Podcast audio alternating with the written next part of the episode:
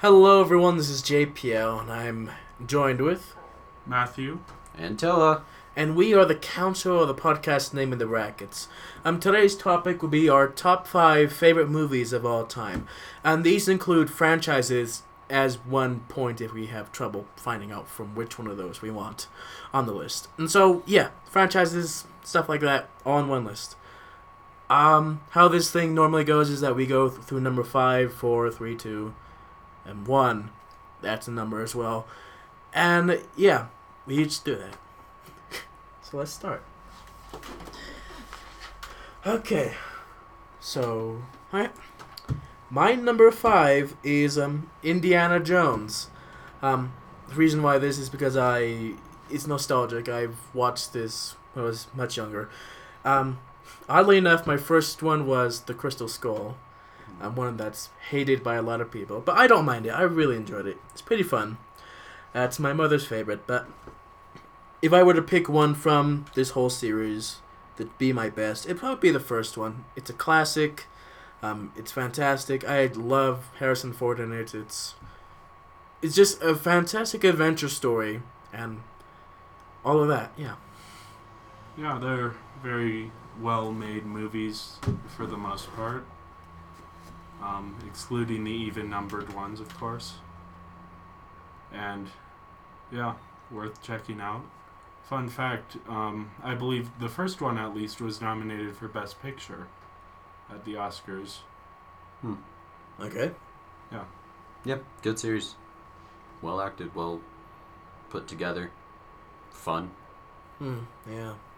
Yeah, can't really argue with it. Very enjoyable. Would recommend it. Um, for kids, Yeah, probably yeah, except maybe. older kids. Yeah. yeah, around like the ages of ten, I would say. Yeah, That, at least. that's a That- good. that's probably a good range. That's a good time for. Um, For a just, face melting good time. just for clarification, are you including uh, Crystal Skull into. of course. Okay. I mean, I'm sure ki- uh, kids would love it. I, I bet they would. Okay. Oh, and it's the series that invented the PG 13 rating. Yep. Is it? Yes. Okay. There, there's a whole story behind that that we probably shouldn't get into. But Alright. yeah, go research that. Okay.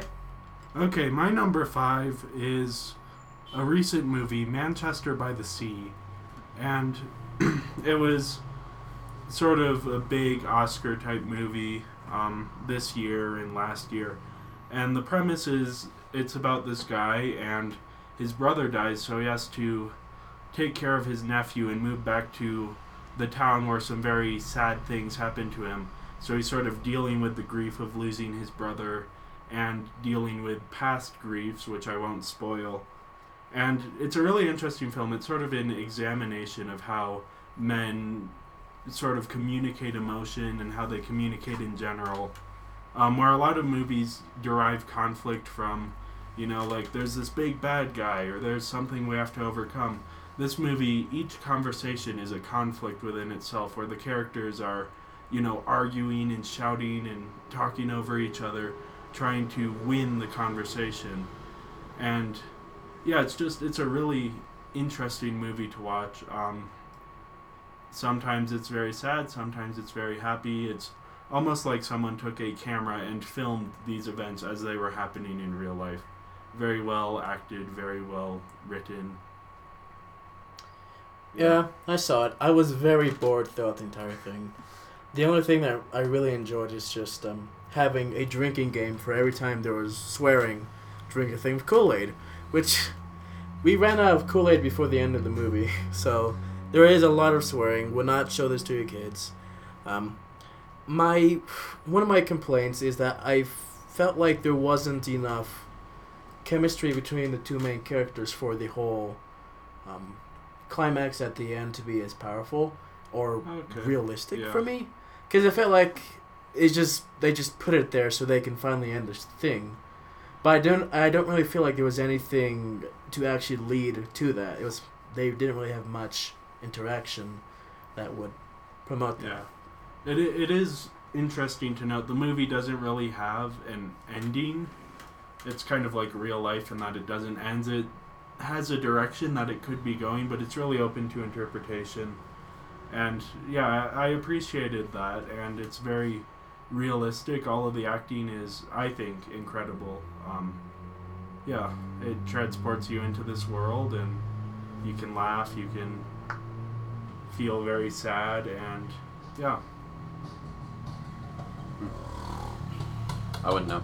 Anyways, uh, my fifth is uh, Monty Python and the Holy Grail.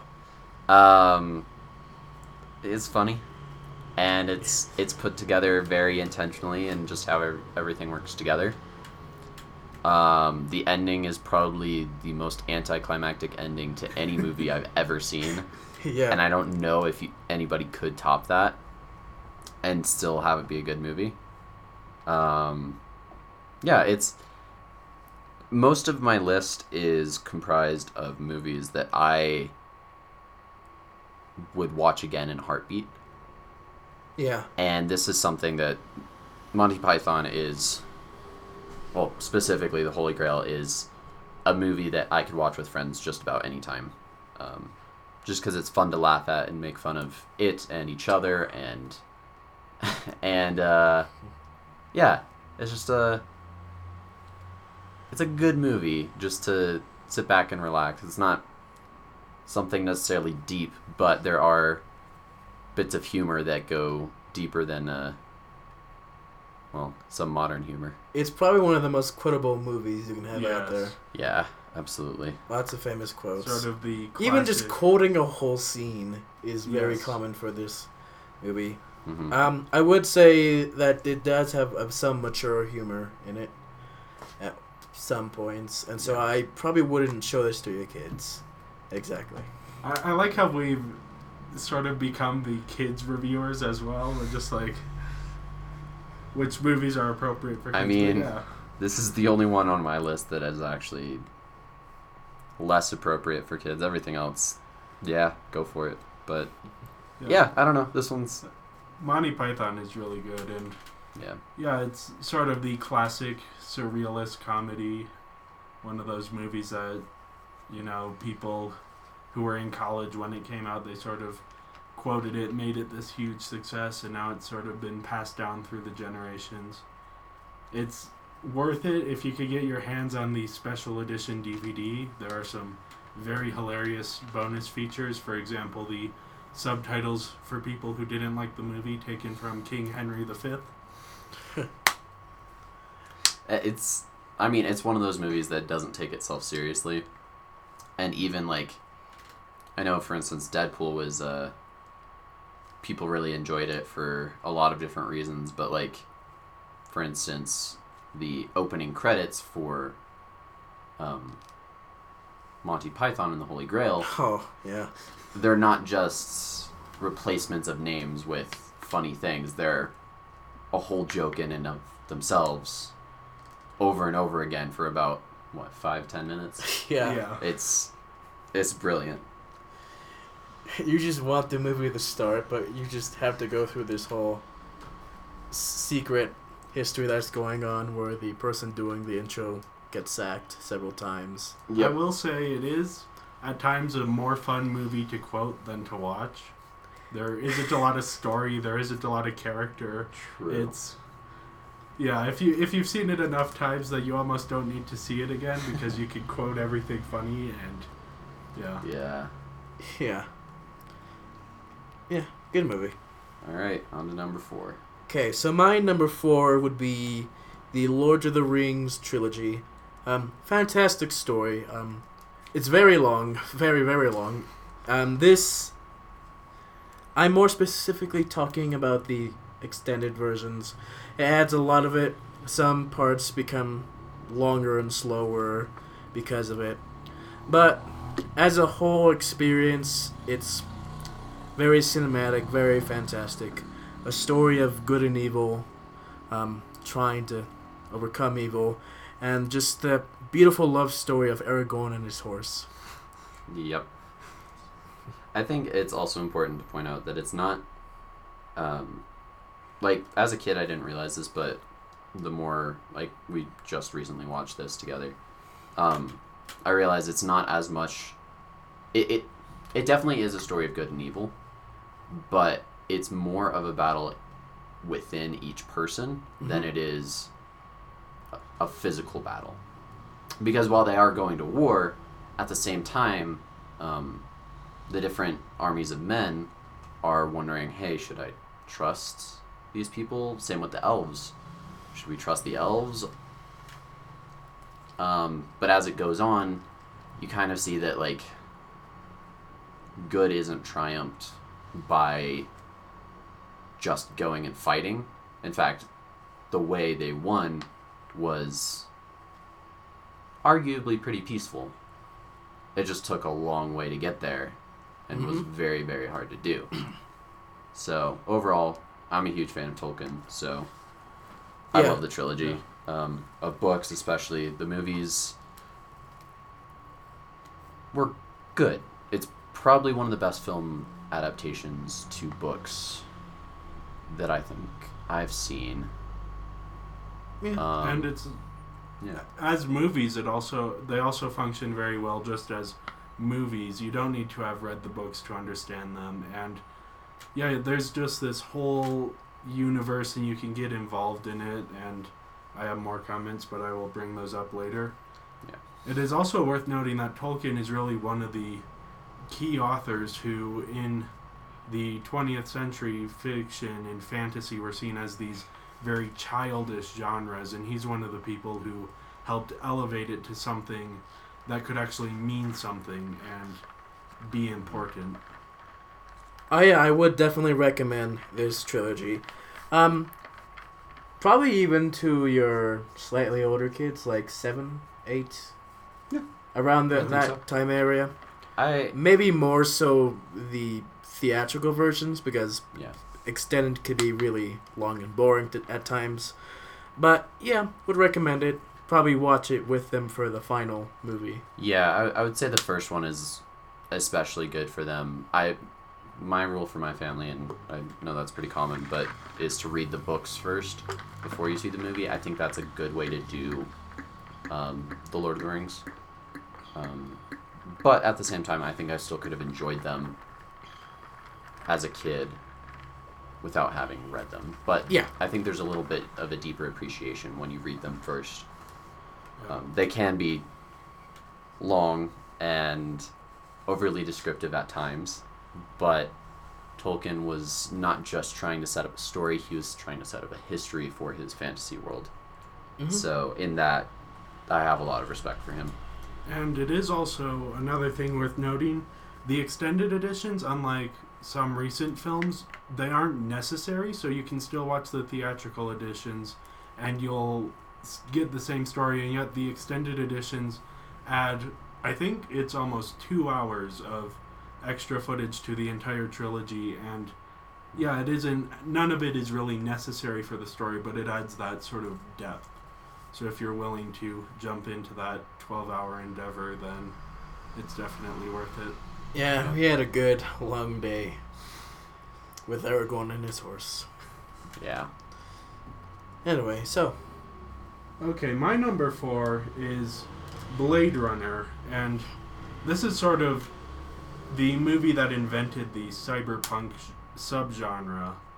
And it's a really interesting film, just the story behind it. One of the most difficult making of experiences, and Harrison Ford said he absolutely hated working on the film, and it was released, and the studio had edited it, chopped it all up, put a nice happy ending at the end, and it was a huge flop. Then the director's cut came out, and people started to see what the movie actually was, which is it's this like grimy and yet beautiful tale of the future and of what it means to be human and memory and all of these things. And it's it's an interesting movie. It's very dreamlike. So especially with the score and the visuals there are just scenes that sort of lull you in. And at sometimes it's even hard to stay awake just because it's so dreamlike and yet it's also there are moments of excitement and yeah it's just very very well made really good production design a lot of great special effects and it I think it holds up pretty well. I recommend the final edition, which is came out in 2007, and that's sort of been the definitive version of the film since then. Yeah. I haven't seen it. Neither have I. I've um I've seen trailers for it and I've seen um, some commentary on it. Overall, I think it's an interesting concept. I've always loved the uh, cyberpunk genre. Um, so yeah, that's I already immediately like it for that. Um, yeah, I don't know. I, I can't say too much without having seen it. So Yeah. I, I will comment on the sequel. I don't usually mind sequels, especially, you know, this one is supposed to be a, a continuation. The problem, though, is that the ending to the original is ambiguous, but it's in a very good way. That it doesn't really answer all of the questions about the characters.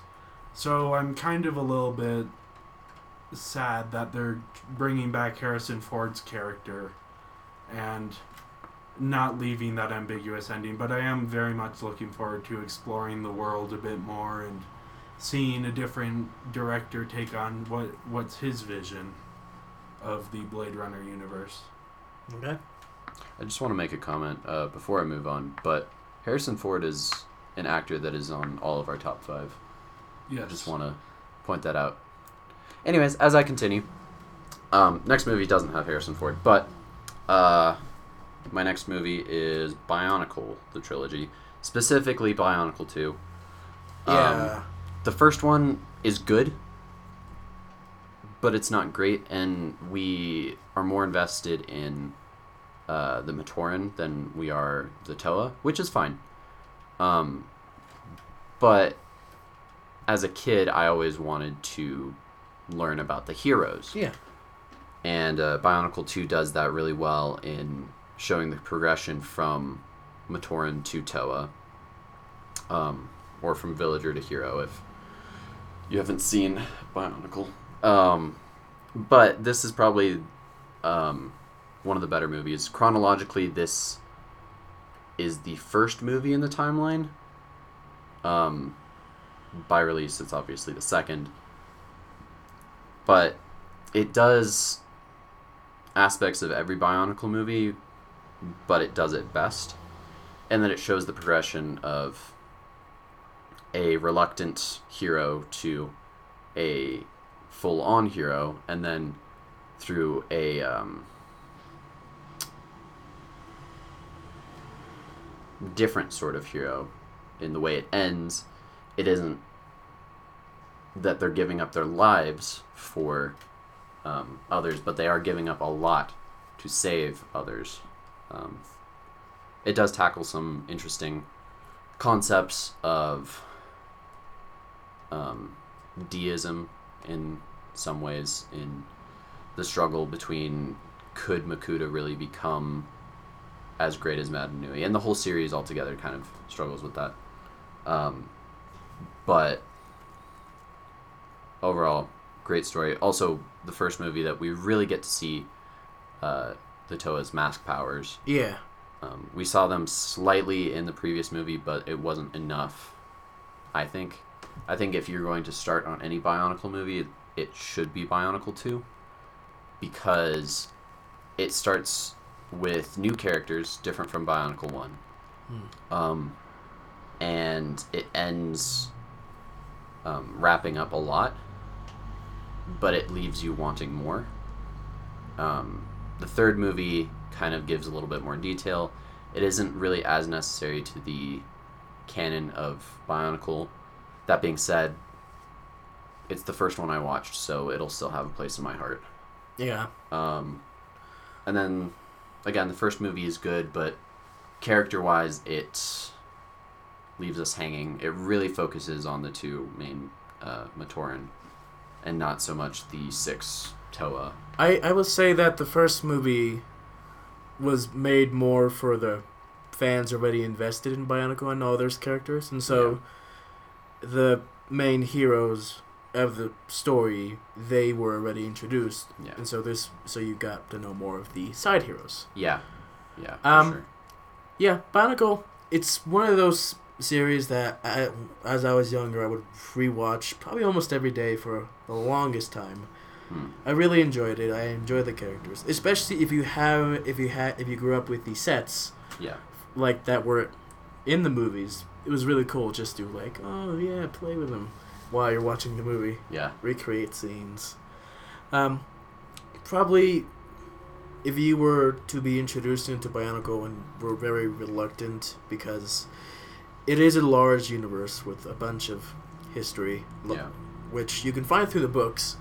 But I think the movies give a the main thing. Yeah. The the big thing about the movies is that so Bionicles two starts us at a starting point.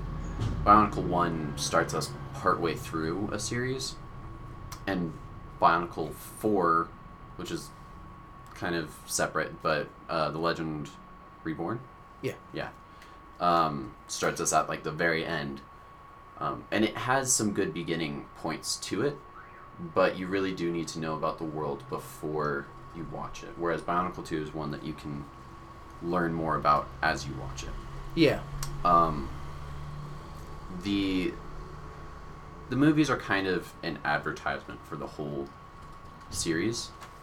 Um, so I would say if you enjoy aspects of the second movie, you will probably enjoy the entire series. Um, that being said, obviously, it's a movie series fo- made for children um, for the purpose of selling more toys. So obviously there are probably going to be some corners that were cut along the way, and um, the I would say the biggest places that um, Bionicle Two falls short is um, the animation. While it's good, um, the fourth Bionicle movie does beat it in that. Um, It was very good at its time. yeah. Oh yeah. But nowadays it may not hold up as well. It uh, it is also very cheesy in a lot of parts. Yeah. The bad guy is very much a bad guy and definitely evil, and there's no question in that. But there is a twist into who the bad guy is. So Yeah. it was just something that as a kid I grew up with and I loved. Um, Yeah. All right. On to number three. So my number three is a much more recent movie. Came out a few years ago, and that is Interstellar. Um, I was really amazed by the quality of this movie and the overall story, and uh, it just it's a movie that has one complete story. It's very long, very um, thought-inducing. Cinematically, it's beautiful. Lots of crazy space stuff and all of that. Um, I would definitely recommend it. It's beautifully done, yeah, and acted as well. I, I really enjoyed this one as well. It didn't make my list, but it's sort of the way I would describe it is it's almost like taking a car ride through a cornfield during the night when you can see all of these stars and it has that very like grounded on earth feel to it and yet there's also this heavenly space feel to it and it's it's a really unique movie. Um, i do think the ending falls a bit short. I think if you stop watching the movie 20 minutes before it ends you'll enjoy it a whole lot more but everything leading up to that is just beautifully done there's some really good tension the music is really good if at times a bit repetitive the tone all of the special effects it all comes together to make this really good movie So the ending, I had no problems with it. I think it was a very cool idea. But one thing is that it's a movie that you should be open-minded towards. Don't be like, oh, very negative towards all the miscalculations that are done, especially near the end where things don't really add up to our modern science. Um, Yeah, it takes. For the most part, the movie is very scientifically accurate as of 2014. Mhm. However, the ending is takes a lot of liberties and It's more science fiction than Yeah. and it has rubbed a lot of people the wrong way. I I definitely think it was a little bit Shyamalan esque, but uh, it didn't ruin the movie for me. And if you can sort of look past the ending, then it's a really well made movie. yeah, very very well done. it's it's interesting because it plays with ideas that um, the general public watching the movie might not think when it comes to science, like different forms of uh, um, how time works, for instance, and how Yeah, um, space in general works, what a black hole actually looks like according to what we know about black holes um, now. So it's ve- very educational, if nothing else. Um, I haven't seen the movie, but I know um, I've been watching through, for instance, Cosmos uh, by Neil deGrasse Tyson, and he brings up a lot of things that I've um, seen people comment about Interstellar, and I realized a couple different things that were actually true about it. Um, but it's another thing that's on my list to watch. yeah. Yeah. Um, I will say that this movie probably has the best score from Hans Zimmer that I've heard. That and Inception. And really great cameo by a certain actor who, if you've seen him in other movies, the cameo will be very surprising. And it has one of the coolest, I don't want to say jump scare, but it kind of is in a movie, in that it doesn't use a loud sound, instead, it uses Oh. silence. Be- because there is no sound in space. Yeah, so it's and it's a really great just the artistry of it and even with the final 20 minutes of the movie it's still a very well made film. Yeah. Yeah. All right. Okay.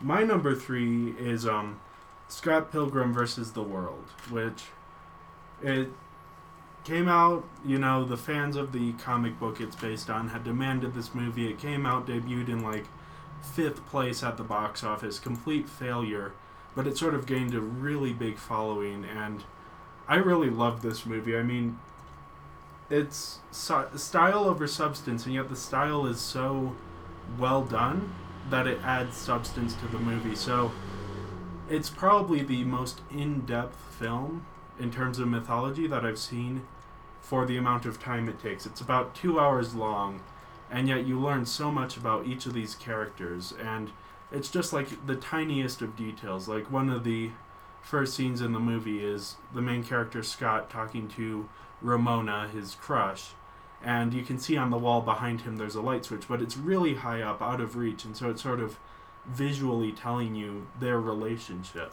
how she's on a different level than him, and how he can't reach her. And the whole movie is full of this like foreshadowing and character details, and each time I watch it, I actually find something new in the background or something that adds to these characters in the story. And it's also hilarious. Yeah. Oh, I saw it, but I, I didn't really get into it.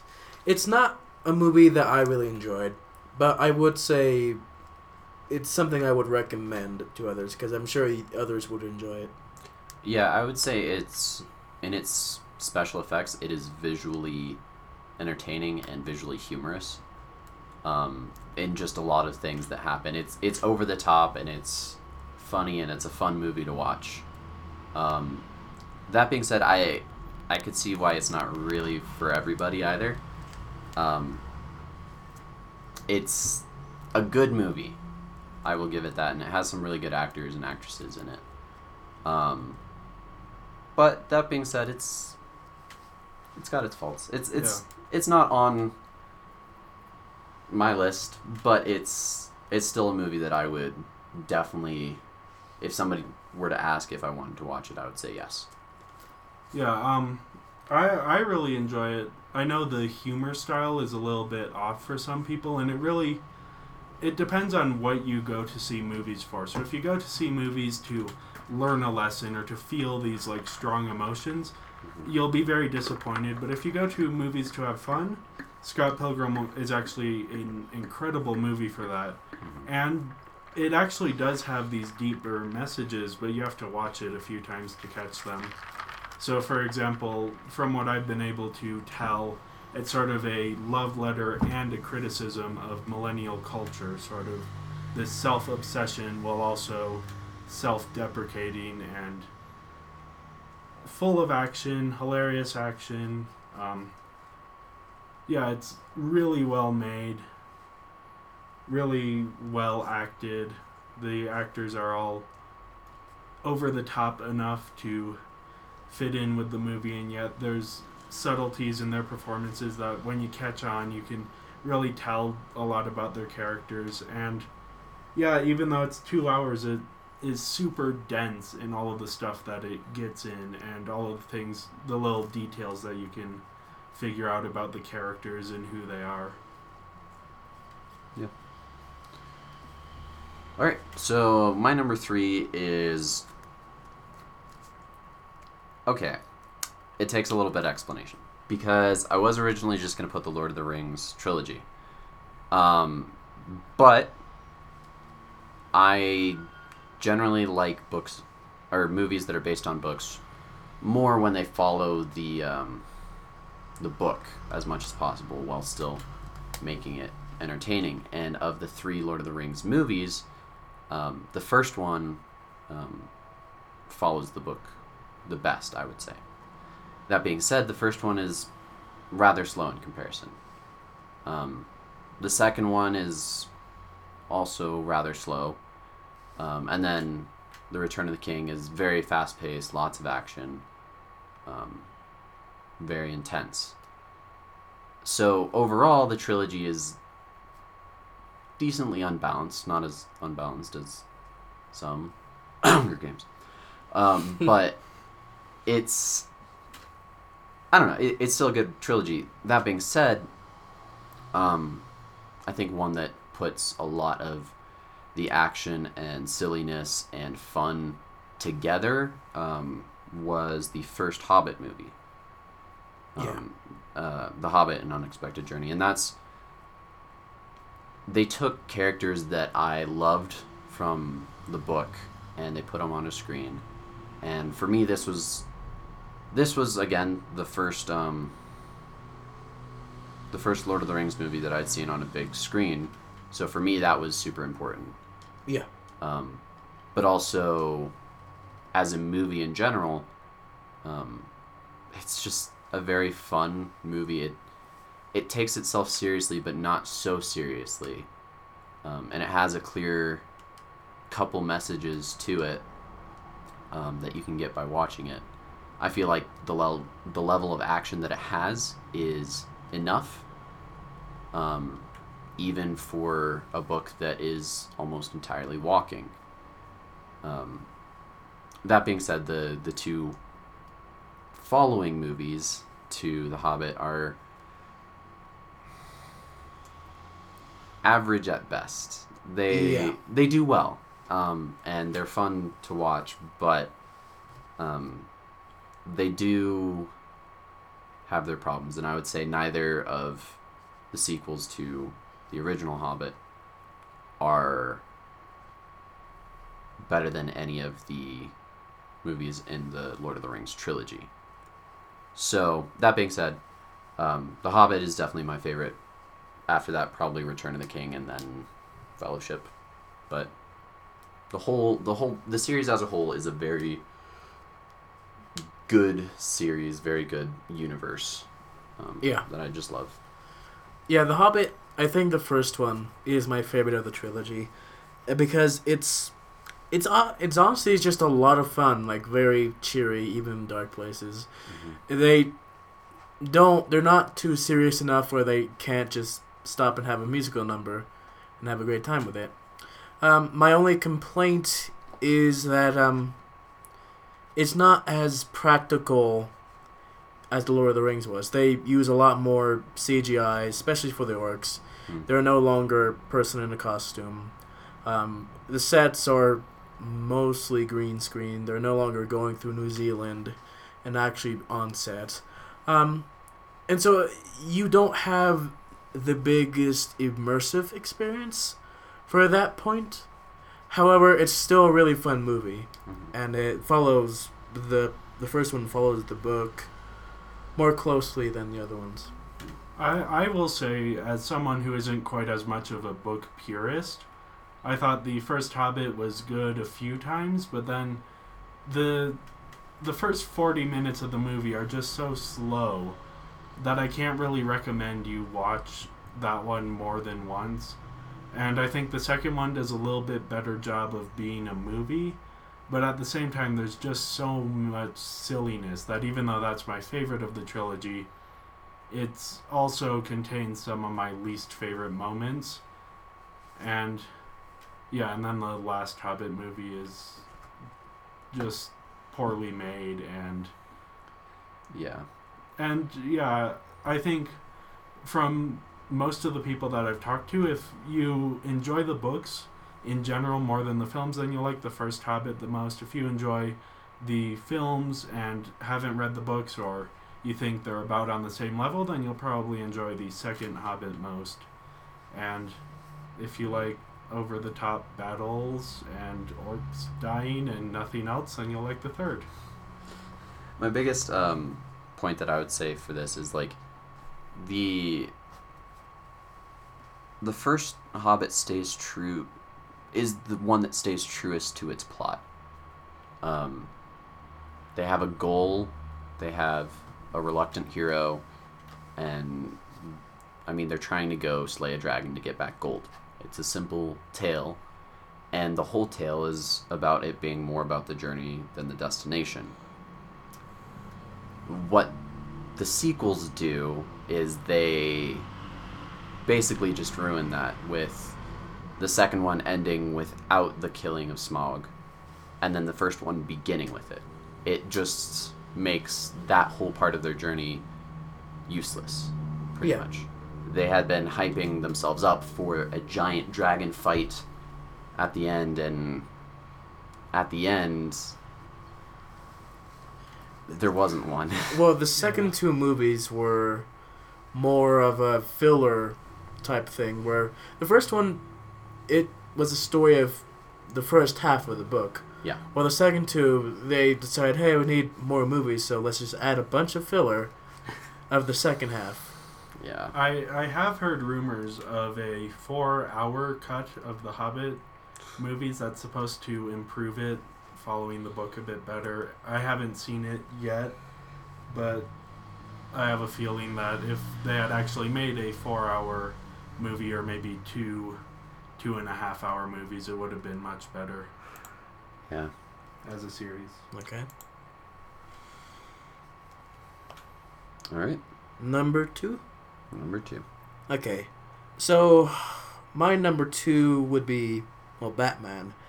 And now I know Batman is just, there's a lot of franchises, lots of trilogies, and they're all very good, but the one that I more specifically want to put on my list is the animated Dark Knight Returns, um, the deluxe edition, where they added the first part and two part together. Um, it's very I just love the whole story of having an old Batman, an old Bruce Wayne returning to his mantle. He's fighting crime, but you still have him being old and not as fast as he was, so he has to do things differently. Um, and I will say, for a PG 13 movie, it is more rated R than the current rated R DC movies.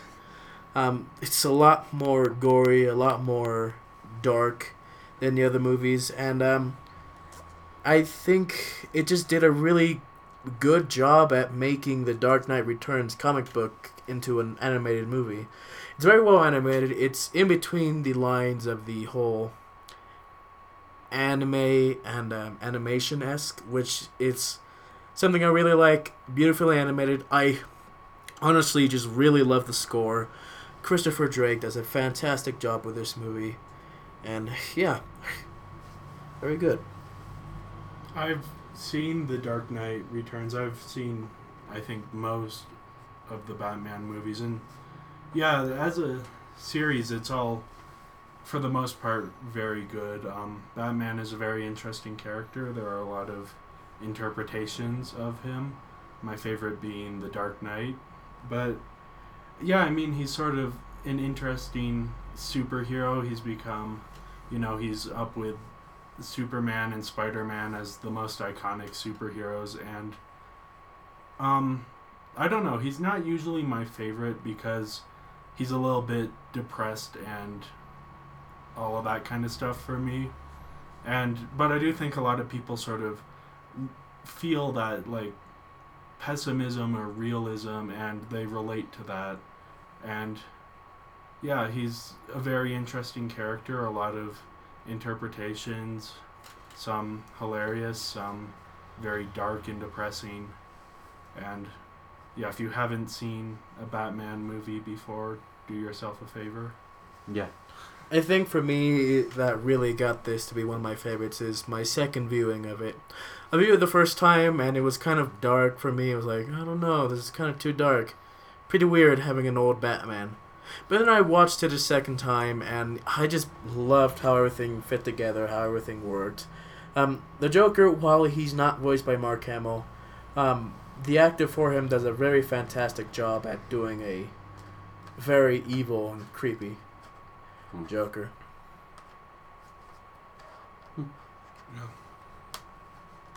Okay.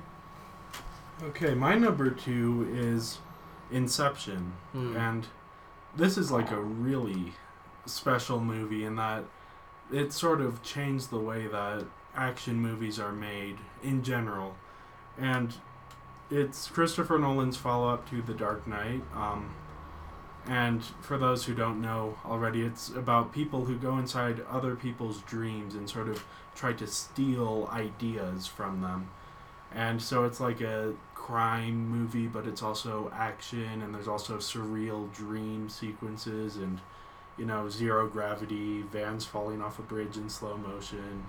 Um, and the acting is incredible. Like, you have Leonardo DiCaprio in one of his best roles, and as this father who's trying to get back to his kids, and he has to do these jobs to do that.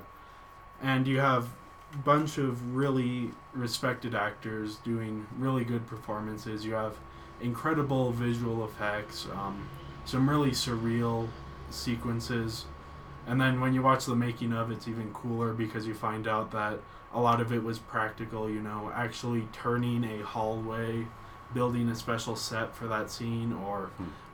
Putting um, a freight train sort of design over top of a truck and driving it through an intersection and all of these crazy huge big practical effects that make this movie so much better Yeah, I really enjoyed it. It's very visually stunning. Um, a fantastic music music music store score.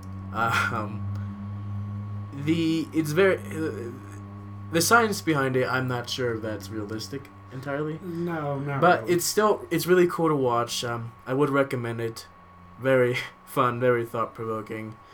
Um, but for me, it is kind of kind of falls for the story a bit because there's not that much of a story to it. You're more there for the experience of Mm. being within the dream, of having the main character.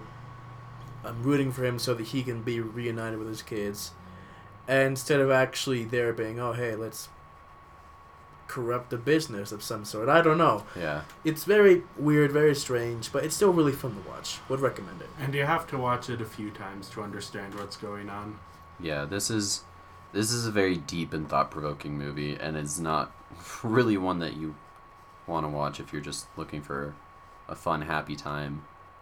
Um, although it's not necessarily dark and depressing. It's it it fits in that middle ground pretty well. Um, it really does play off of the idea of dreams, um, and especially dreams in related to media too, and just in how anybody takes in information, um, and it throws you off guard a couple times in um, just several things that it does that you may not expect, um, and it does something that a lot of good movies do, and that it, it leaves it leaves you hanging, but it doesn't make a sequel.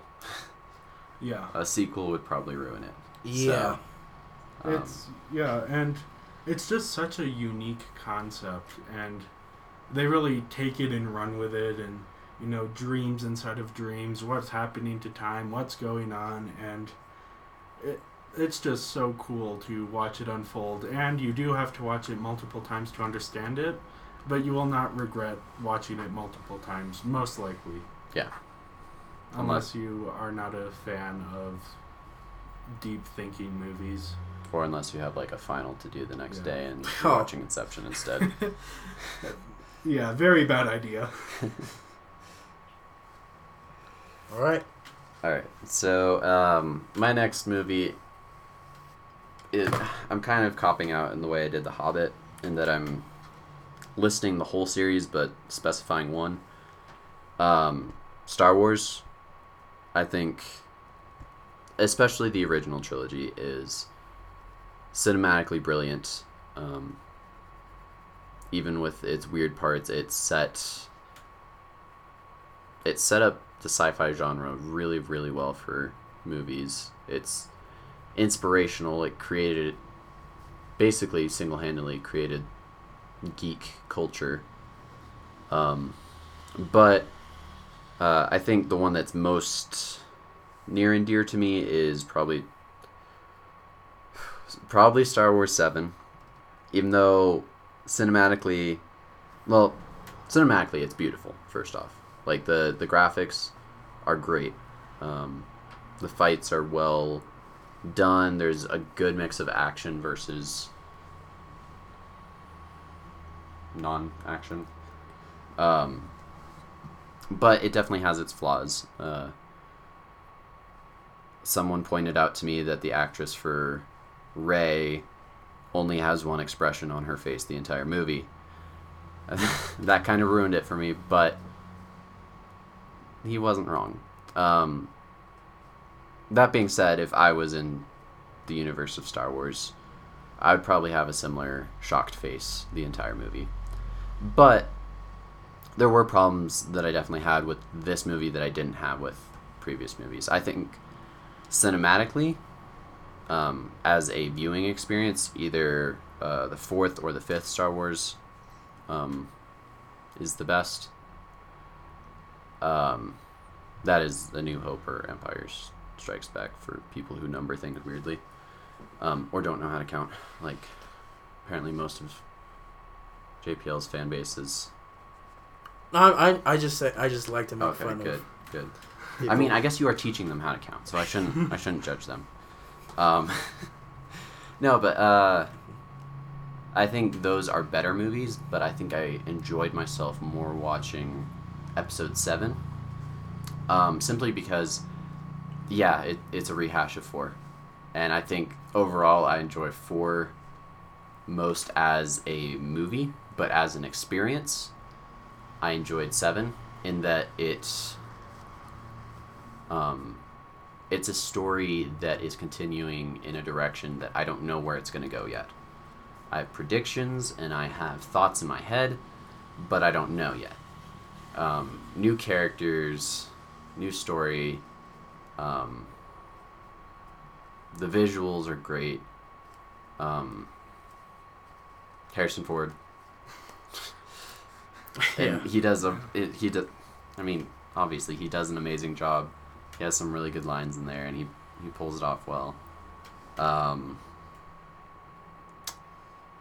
yeah, just it's a good movie experience, and I'm putting it above Rogue One because Rogue One was a really really good movie, but it wasn't really necessary to the overall story of Star Wars.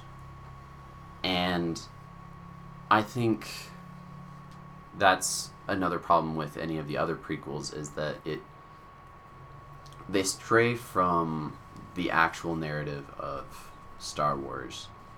Um, and they do a good job of setting up a good history for what happened. But I think a large part of Star Wars focuses around Luke and focuses around the Jedi, especially.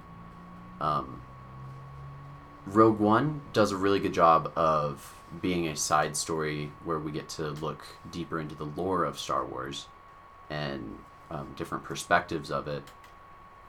And it has some really good action, really good, again, non action.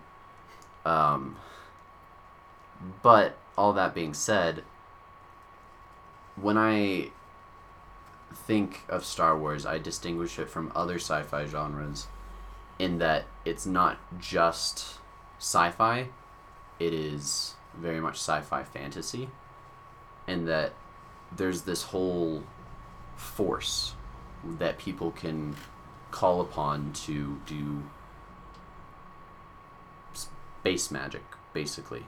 And I think that's a cool idea. It's a fun blend of sci fi and fantasy. And I think The Force Awakens does a good job of that. Does it have its problems? Absolutely. It is Star Wars Episode 4, but newer. But I enjoyed the modernization of Episode 4.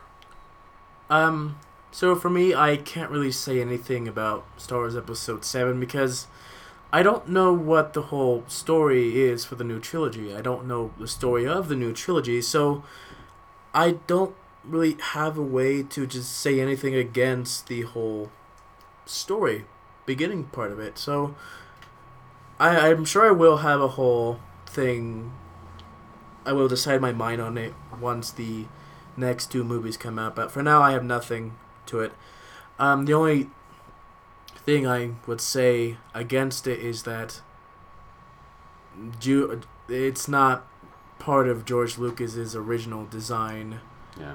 when he was making it. I do feel like Disney they should have at least taken a look at what he did and probably done something similar because it was his idea, his Yeah. work that they just took away and say, "Hey, no, we're going to do our own thing." Sorry, you made one too many mistakes for us. He, Like maybe if he was just there saying, "This is the basic story. Go mm-hmm. ahead and do that," but not actually have him be the director. I think writer. there's he falls into a similar problem that a lot of very successful directors fall into in that I think they get a little bit too obsessed or think too highly of themselves and so they say well whatever I do people will enjoy it so I will do what I want to do and sometimes it works out fine sometimes you end up with you know senate hearings in your sci-fi action film. Well, that's not that bad. When you're a kid, that's kind of the boring Yeah. part of the movie. Well, yeah, but now, but if, once you understand politic politics, I do. I do roughly. think it is. Star Wars is an interesting franchise in that. Um, well, what happens, I think, with directors, and you can see this in Star Wars, you see it a little bit in the Middle Earth movies, is that when you have one director who's working on all of these and very involved, the director doesn't necessarily want to do the same thing for their entire life, so they try to change the franchise up. And that's where I think Star Wars sometimes it succeeded very much with changing up the formula and sometimes it didn't. And when you have a director it's kind of nice to say to the director okay you've done a very good job. Now you have enough credit and you can go make your own ideas Mhm. that don't have to connect to the movies. Yeah, I think um, I brought this up with um, my discussion on Avatar versus Korra, but um, with the Avatar franchise, there were um, the main the main story writers. Um, uh, most people just call them Bryke. Um, two guys that came up with the story for Avatar were not the ones that wrote most of the individual episodes. I think they did a really good job coming up with the whole grand story, but as they became story like individual episode writers in Legend of Korra, you get to see that okay, well, they didn't really develop characters as much as ideas for characters. Um, the writers for the original Avatar series did a really, really good job. I wish they would have kept writers like that on. And I think um, as JPL mentioned, if we if we had had Star Wars, um, where Lucas came up with the ideas and was still part of that creative process, but wasn't necessarily the final decision or the person who dealt with all the minute details. Um, I think it would be an interesting. And yeah, that was basically Empire Strikes Back. Yeah. Um, he handed it Yeah. to someone else because he didn't want the stress of it all, Mm. and um, gave him the basic story, and they did a very fantastic job, hmm which probably go to my number one. But my one, my number one is still in the category of Star Wars. Um, Star Wars as a whole, for me, it's very difficult to accurately just rate it because I feel like people don't they don't have a full grasp on the person and how they would rate it in general. So for rating Star Wars, it's almost impossible because I love Star Wars equally. And this is including Ewok films and the holiday special. Um, I really enjoyed those, but if I were to choose one above everyone else, I would have to say um, Revenge of the Sith. And one one reason why that is is because I it's one it was my very first Star Wars movie that I ever watched and I watched it in theaters. And it was very action packed very cool very creative. Lots of designs lots of fighting and stuff like that for a kid like me like a 7 year old that was like very appealing like very oh cool. And um I would rewatch it all the time, almost every day as a kid, and um, you know, it's ve- it's a big bias, you know, because it's very nostalgic for me. I it's hard for me to say anything bad about it because hey, I remember it being the best thing for me. hmm And um, yeah, I understand all the problems with the Star Wars prequels. Um, I know what they are. I kind of agree with some people, but I still loved it because it gave it its own personality. It was different. Yeah, there are plot holes, kind of stupid things, but I loved them. And um, yeah, I- I'll I'll add my comments on Star Wars. Um, none of the movies really made my list, and I wasn't doing, you know, based on franchise. I was trying to pick individual films, and none of the individual films really stand out to me as like a great movie. But then you get the whole franchise together, and that's when it really starts to become something special. And I think as individual movies, there are better ones, there are worse ones, but as a franchise, it's a really well made one, very unique, a lot of really great ideas in in it. Um, it was my dad's first movie was Star Wars Episode Four. That was the one he went to the theater with his aunts and really fell in love with that universe. And then my first movie in the theater when I was three months old was Star Wars Episode One, and so it's been a big part of me growing up and the family tradition. And it was really cool going to see episode 7 opening night. Everything that happened Yeah. got a reaction. And there there were a lot of laughs, a few sobs, a few ahs. Everything BB-8 got a very big Yeah. reaction and yeah, it was there's such a huge fan base behind it and you can see it's it's the quintessential American franchise. A small farm boy goes and saves the galaxy from the evil empire. Hmm. And yeah, it's become sort of an inspiration to people, not only in the US but also around the world. Um, I will I will say that if you have the chance to watch a Star Wars movie in the theater, I would definitely recommend it. It's a different experience watching it in a big screen, especially if you have a whole filled up theater with with a crowd cheering Yeah. on. There's a energy to it, and it's much better than watching it on your own on the TV. Yeah. While you still have a good experience, it's not as it, Fanatical. Yes, fanatical. as it would be on a big screen.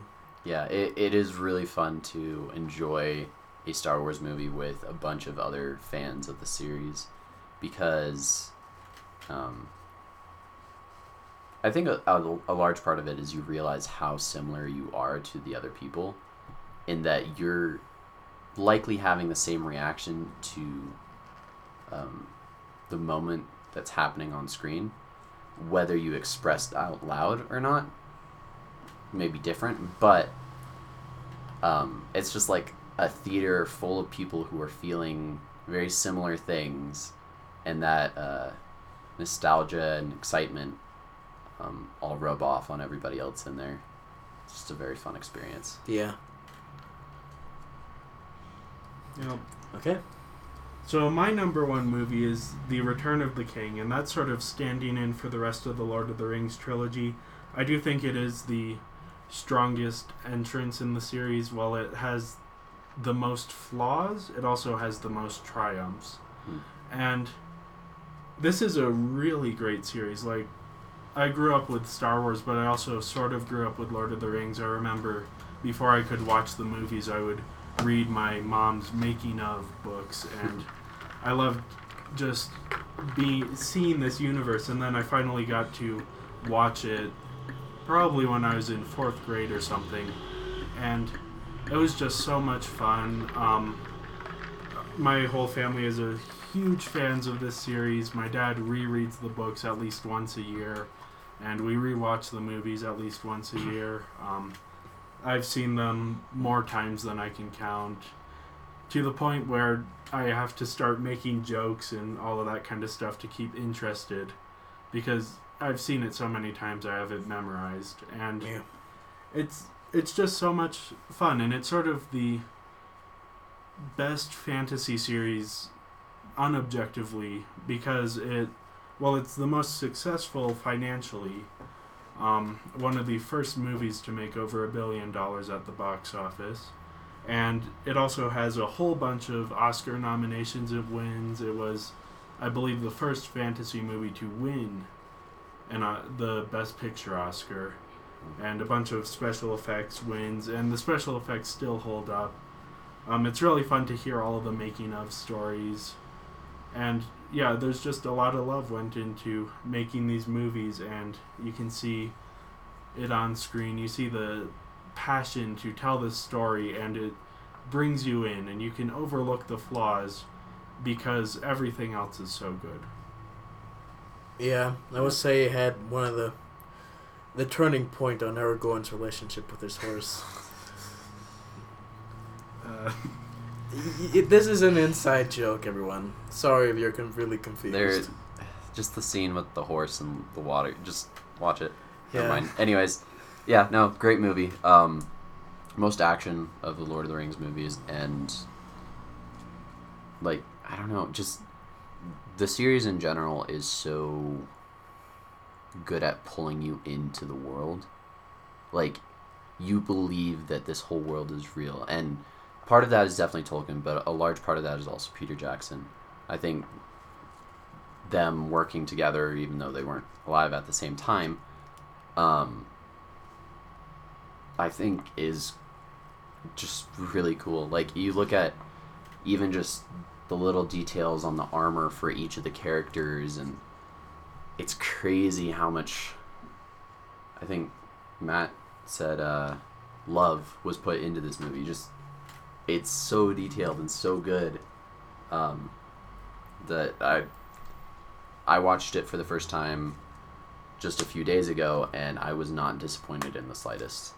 It, yeah, Yes, it's yeah, very incredible. The CGI still holds up if you're worried about that. Um, I think it actually looks better than the Hobbit CGI. yeah, Yeah. it's more realistic. If you thought that the Hobbit was a little too over the top for you, Lord of the Rings is more dark, a little grittier. The story has more of an impact, and there are flaws. But the reason that you see the flaws is that you've seen the movie so many times. right. So it's and yeah, you'll hear people complain about it, but for the most part those complaints are everyone has seen it so often that your mind latches on those small details, and yet you still can't help but really enjoy all of these movies.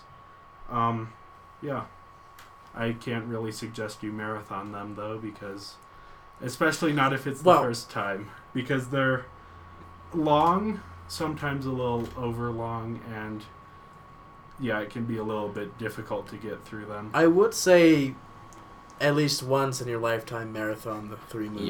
Yeah, Yeah. extended edition If, too. if you're a fan, And probably- definitely- If you are a super fan, The Hobbit plus Lord of the Rings ah marathon take a whole whole day. Yeah, see, if you do that though, like it's it's a good idea because like The Hobbit starts out nice and fun and stuff, and by the end of it, it becomes a comedy. And then you get into the more serious stuff. So like about halfway through the day, you're like, haha, this is funny, and then you're like, okay, now it's time for serious stuff. yeah. It's a nice transition. yeah. Just for the heck of it. And since we've been talking a bit about how it adapts from the books, I do think The Return of the King makes the best changes to the book. And yeah, I could make like a whole two hour video explaining why. This is, interestingly, the only movie on my list that I will skip scenes from, mostly because I do not like Shelob, and so I skip pretty much all of those scenes every time that I watch it if I'm not watching it with anyone else. Mm. But yeah, I mean, the fact that I skip those scenes that the, that is actually physically repulsive and I can't watch those scenes is just a testament to how much these movies draw you in. Mm. Yeah. All right, I guess I'm last here. uh, so my favorite movie of all time, it kind of works with um, its sequel, but preferably the original Tron. Um, I watched it again in just this past year, and I think of all movies, it immerses me best in that it has a lot that it doesn't show you. And I think that's really, really good. Like, it, it lets your imagination wander, and um, it doesn't really set that many rules for itself, but it also doesn't leave itself wide open to anything. Um, the first Tron movie is a little slow, but that being said, the graphics at the time were amazing, frankly, um, and pretty much all done by hand. So very impressive. But uh, I don't know. I like the idea of um, a cyber world um, where programs come to life. Um, the whole atmosphere of the inner workings of a computer and how like for instance how light works is that there's no light except for through constructs whether that be buildings or programs or disks or light cycles or whatever. That's where the light comes from. It's not from the sky. It's from itself. Um, and i think just overall it's it's a fun story. There's a very obvious good and evil um, which makes it easy to follow um, both movies tackle um, deism a lot. Uh, the first one, um, from the commentaries I've heard, um, tackles a lot of uh, Christian beliefs as um, there being one God, one creator, um, whereas the sequel to it, um, Tron Legacy, tackles more of a uh, Buddhist approach, from what I understand. Um, but that being said, if you're gonna watch either of them for the graphics, watch the second. If you're gonna watch either of them for the plot, I would say watch the first. Um, sadly, we're not getting a third Tron anytime soon, so can't comment about that, except that I'm upset. But uh, it's a movie that is something that I can't necessarily rewatch over and over like most of the movies on my list, but it's one that like I kind of hold near and dear to like my movie viewing experience. Um, just because I think it encapsulates what a good story should be. I still think like when it comes to stories, my favorite story has always been um, Bionicle. I think, um, but I think this sets up a good story of a hero that isn't from. It's almost like a superhero story, in that each character has like a different skill set than human beings do. Um, but it's a tale of adventure and fun, and it's sci-fi, and it has a hero plot to it. Um, yeah, I just love it. Yeah, I haven't seen it, and um, I don't. Re- it doesn't really appeal to me. It doesn't really attract me very much to it. I know a lot of people love it. They loved how visual it was, but for me, the visuals they look pretty, but they don't really attract me at all. So I don't know if I'll be seeing it anytime soon. I I just recently rewatched the second one, Tron Legacy, and there's a lot of criticism of it, but it's just so visually rich. And then it also has these like really good themes of fatherhood, as you have um, Flynn with his Yeah. sort of three kids, quote unquote kids. Um, Yeah. The kid he abandoned, the kid he raised incorrectly, and then the kid who he's trying to do right with.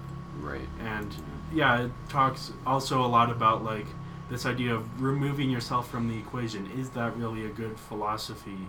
Does that improve anything? And but beyond that, I mean, mostly the biggest reason to watch it is because it's just so visually cool. That And and the uh, the soundtrack, yes, amazing. Daft Sound, Punk. soundtrack and visuals are just incredible, and they still hold up. And for the most part, I mean, Clu is a little bit iffy, but Yeah.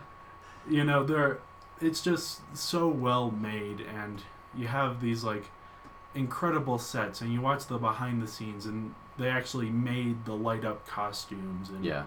it yeah that was i watched that when i was pretty young and i remember being really excited about it and then when i rewatched it it was you know i thought oh i was just young so i liked it because i was young but now i won't but i actually really enjoyed it hmm Okay. Yeah.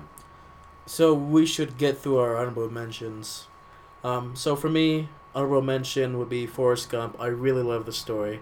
I just loved how Forrest Gump. He's not the smartest person out there. Basically dumb, but stupid is what stupid does. But I love how while he may not be the smartest person out there, he's probably one of the luckiest. Where, in the end, the whole story where people who were smarter than him, they end up having a miserable life while he well he doesn't really know it he's had the best life where he ends up with a good he has a kid he has a wife a good house lots of money he would probably be the ideal person essentially Hmm. uh, another thing i would say would be that um the alien franchise especially the first two movies they're well done i really love them and basically anything I did not mention on my list here. Hmm. Like specifics when I categorize Batman and Star Wars. Anything that I didn't mention there would be honorable mentions. Right. Uh, I'll go ahead and do mine. Yeah. Um, I'm a huge fan of the superhero genre when it comes to movies Yeah. and TV shows, so most of mine are going to be in that category. Um, Captain America: Civil War is probably my favorite Marvel movie, yeah. um, or at least released by Marvel. In that, um, it's just a really fun team superhero movie, but it has a deeper um, aspect to it. Uh, Logan Mm, is a yeah. really good, realistic-ish superhero movie. Um, that just very well done. Um, I enjoyed uh, Batman versus Superman.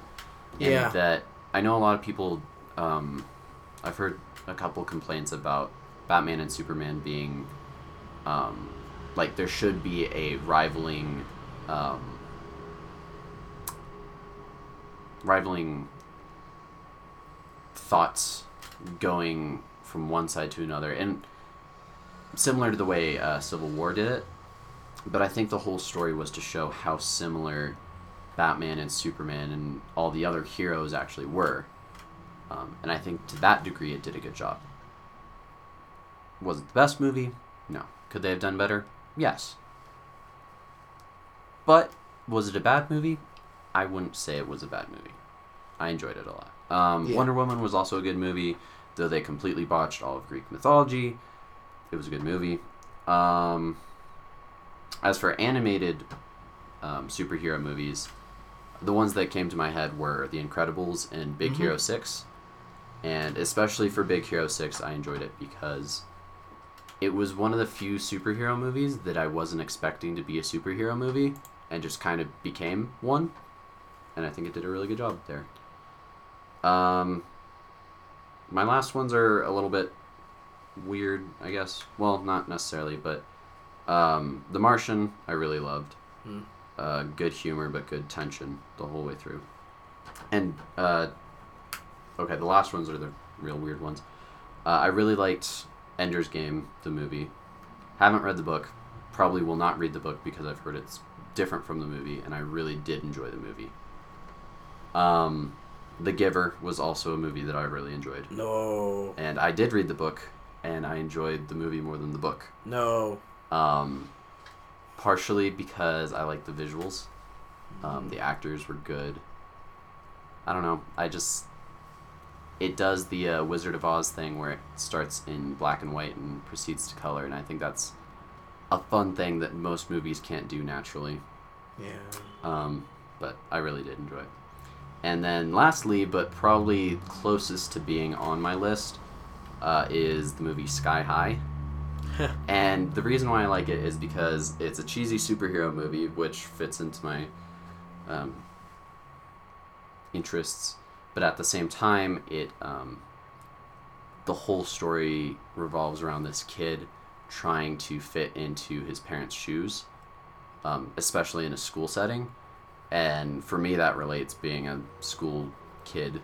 Um, most people know me by my parents, so that was something that I could relate to. And then at the same time, um, it was just a fun experience that while like the third act of the movie gets really cheesy, uh, the first two acts of it are Yeah. they're they're good. And for a low budget Disney movie, I think it did well. Okay, um, I'll just quickly, for the sake of time, go through mine. Um, the Grand Budapest Hotel, that movie, it's the type of movie you sit down with a cup of tea and just sort of enjoy, laugh at. Um, Cloud Atlas, which is really epic, large scale, covers six different stories across time. But if you plan on watching it, read the novel or the Wikipedia summary, otherwise, you will be lost. Most critics agree that the movie is ambitious, but they couldn't tell what was going on. Um, then Inglourious Basterds, which is my favorite Tarantino movie. It's a hilarious movie, really good satire. Um, compares its audience to Hitler. And um, then Mad Max Fury Road. Um, I, it's just so much artistry. I suggest you watch the black and white version. It adds a little bit by taking out the color. And um, finally, Fargo. If you like dark comedy, you will be laughing out loud at some of the darkest comedy you can find in movies. Yeah. Okay. So is that everything? Yep. All right. Uh, so it was a fun time. Uh, thank you guys for watching, and then we all see you all next time. Bye. Bye. Bye.